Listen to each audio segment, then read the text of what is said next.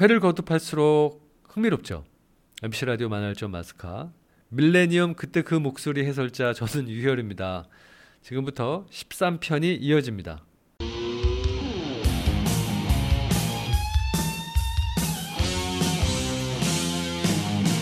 유희열의 만화 열전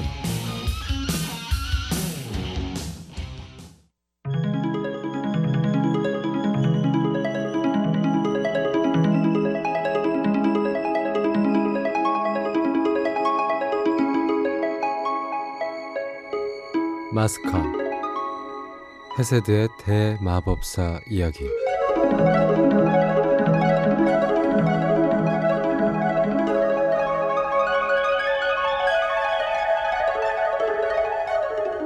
어제는 아사렐라가 충격 고백을 했죠. 스승인 엘리우에게 결혼 상대자가 되겠다고 말했잖아요. 그러니까 죽지 말라고. 과연 500살도 더 먹은 스승과 19살짜리 제자의 로맨스가 이루어질 수 있을지 궁금해지는데요. 요즘 세상이라면 모르면 몰라도 선생님 쪽이 이런 말을 들을 거예요. 저 사람 저거 완전 순 도둑놈이야 라고요. 하지만 여기 마법사의 세계 우리들 인간이 그들의 사랑을 논할 수는 없겠지만 어쨌든 love is magic 즉 사랑은 마술이죠.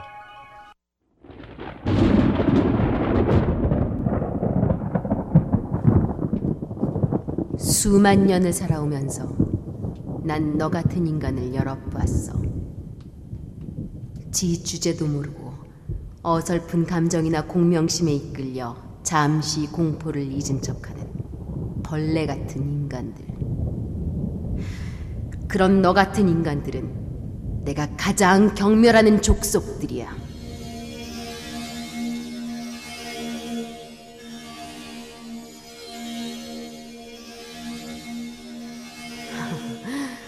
네가 저승에서 도망친 영혼인가? 망자들의 사냥꾼이 네 영혼을 찾고 있더구나.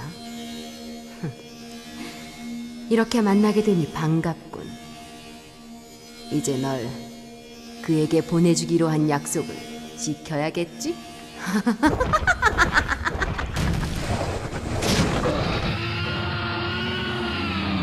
요리그? 여긴 왜 왔어? 이젠 네 차례다 꼬마야. 세디야, 아직은 아니야. 만약 내가 너한테 도전한다면 넌 어떻게 할 거지? 하다싸, 네가 감히 내게 도전을 하겠다는 거냐? 하다싸, 당신이 왜 날 도와주는 거죠? 왜 널 도와주냐고? 글쎄, 끝도 없는 지루함을 달래기 위해서라고 해두지. 아, 아, 아, 모든, 모든 걸, 걸 날려버리겠다. 날려버리겠다.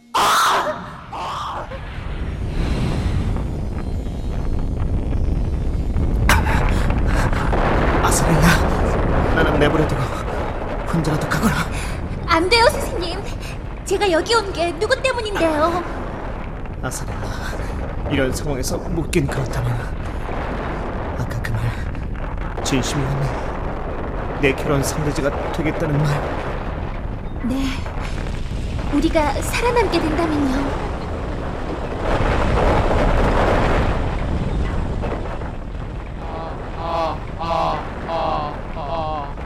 모든 걸 모든 걸 날려버리겠다.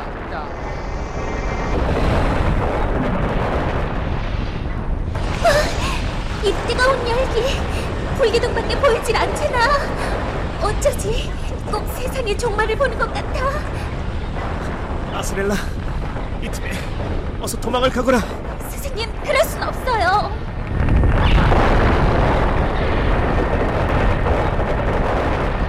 이 힘, 이건 분명히 크다.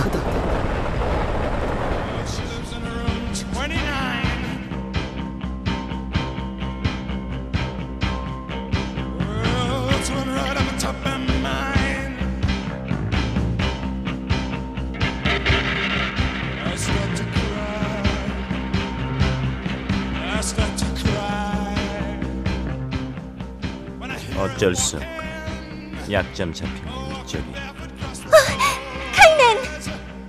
서두를 건 없겠지. 어차피 그대의 심장 내 것이었으니까. 네, 마왕 카이넨 샤말이 드디어 등장을 하는군요. 모든 이야기의 정석대로 주인공은 싸움의 마지막에 등장합니다. 이거 마징가 제트도요. 공군이 모두 깨진 다음에 나타났듯이 요르그가 얻어맞고 하다사도 쓰러진 후에야 주인공인 카이넨이 나타나는 거죠.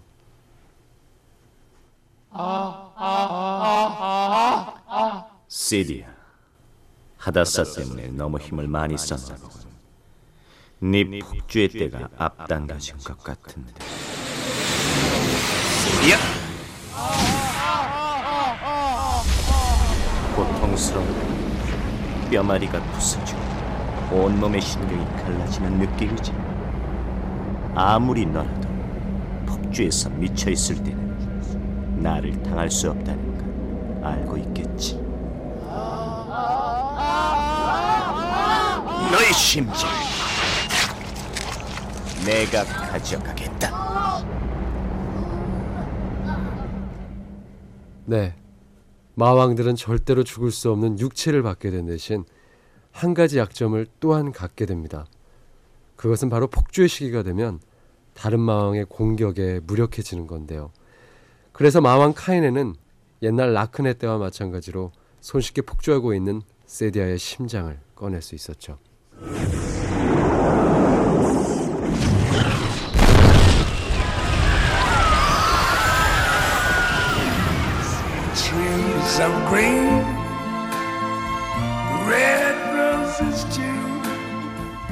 I see them bloom for me and you, and I think to myself, what a wonderful world.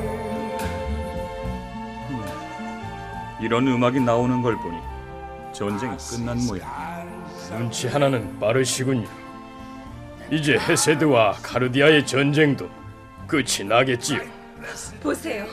헤세드의 벨리알이 분해돼서 이계로 봉인되고 있습니다.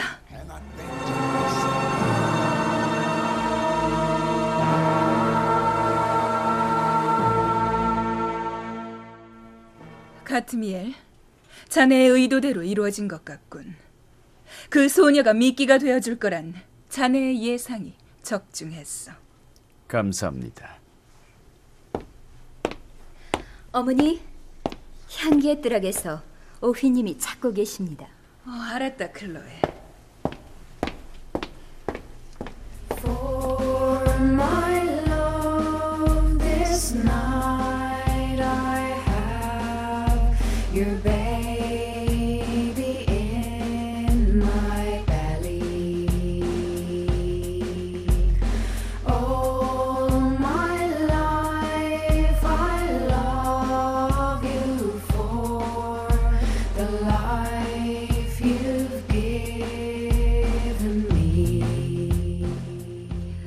어린 소녀한테 벨리알의 아기를 낳도록 강요하다니 너무한 거 아닌가요?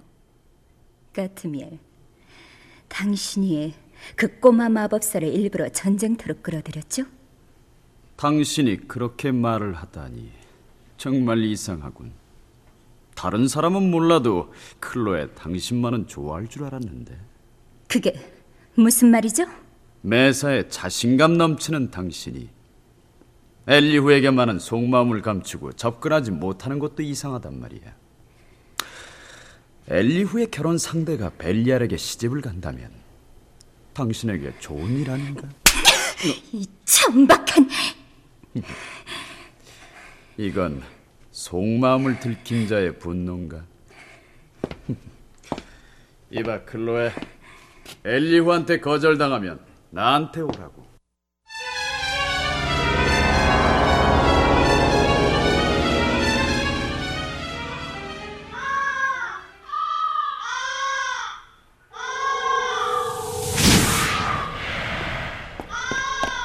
신이 날 이곳으로 부른 거죠? 아사렐라, 책 좋아하나? 아니요. 전 책 읽는 것보단 사람들을 만나는 게 더 좋아요. 난 그대가 나랑 차를 마시러 온 줄 알았는데 내게 뭔가 할 말이 있나?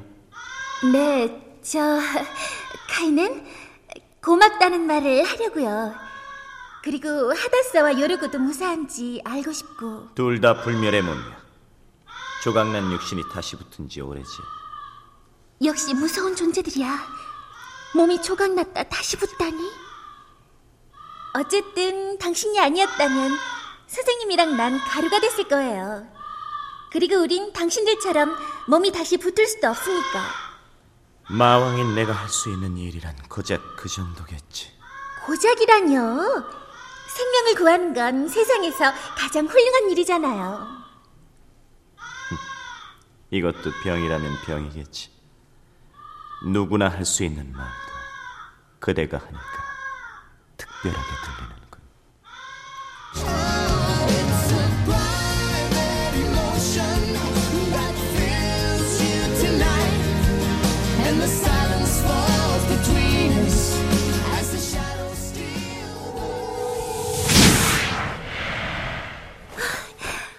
당신하고 같이 다니니까 어지러워요. 공간 이동에 익숙해지면 괜찮을 거야. 너한테 성을 구경시켜주고 싶었어. 이것은 나를 숭배하던 자들이 지어준 곳이야. 그들은 날 파괴신이라고 불렀지. 파괴신? 하지만 당신은 파괴신이 아니잖아요. 그럼 난 뭐지? 좋은 친구. 마왕이 웃는다. 이 사람 웃으니까 정말 괜찮은걸? 근데 오늘은 검은 안개가 없네요. 더 이상 안개로 날 가릴 필요가 없어졌거든. 이야기가 점점 이상하게 흘러가네요. 아사렐라는 엘리오에게 결혼하겠다고 해놓고 또 마왕성에 가서 카이넨과 즐거운 한때를 보내고 있어요. 이 사실을 만약에 엘리오가 한다면 어떻게 될까요? 자, 어떻게 되는지 한번 구경을 해보죠. 여기는 엘리오와 아사렐라의 집. 늦어서 죄송해요, 선생님. 어딜 갔다 왔지? 카이넬한테요. 거긴 왜 간 거지? 네? 전 그 사람하고 100년을 보내기로 약속했잖아요. 선생님, 또 컵을 깨뜨리셨어요? 안색이 안 좋으세요. 아침에 뵈니까 열도 있으신 것 같은데. 다음 주에 우리 결혼식을 치르기로 하자. 선생님의 이런 표정 전에도 본 적이 있어. 무서워 이런 눈빛.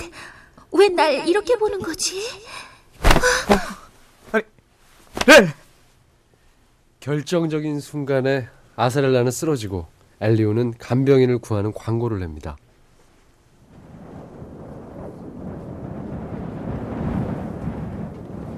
엘리우, 아니 클로에 여긴 어떻게 왔지? 반갑다는 말도 안 하네. 내가 온 게 싫은 거야? 의술의 죄가 깊은 여자 마법사를 구한다는 네 광고를 봤어. 하지만 너같이 이름 있는 마법사가 여기까지 올 줄은 몰랐는데. 하여간 와줘서 고마워.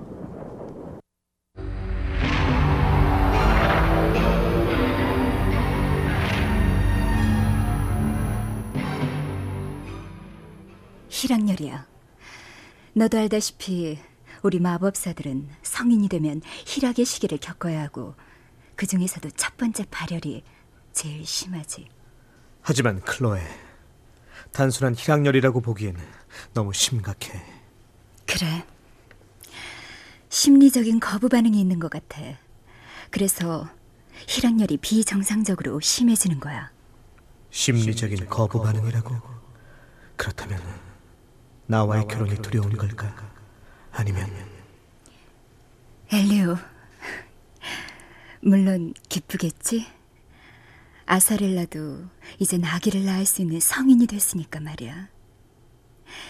넌 에다신에서 백주대 낮에 이 아가씨한테 키스하면서 공개 구원까지 했다며? 아사렐라의 어디가 그렇게 좋은 거야? 이 아이는 내가 살아가는 이유야. 그래, 그랬구나, 엘리오. 하지만 널 이대로 아사렐란테 보낼 수 없어. 심장이 멈추는 것 같은 고통을 나도 더 이상 견딜 수 없으니까. 지금까지만으로도 충분해.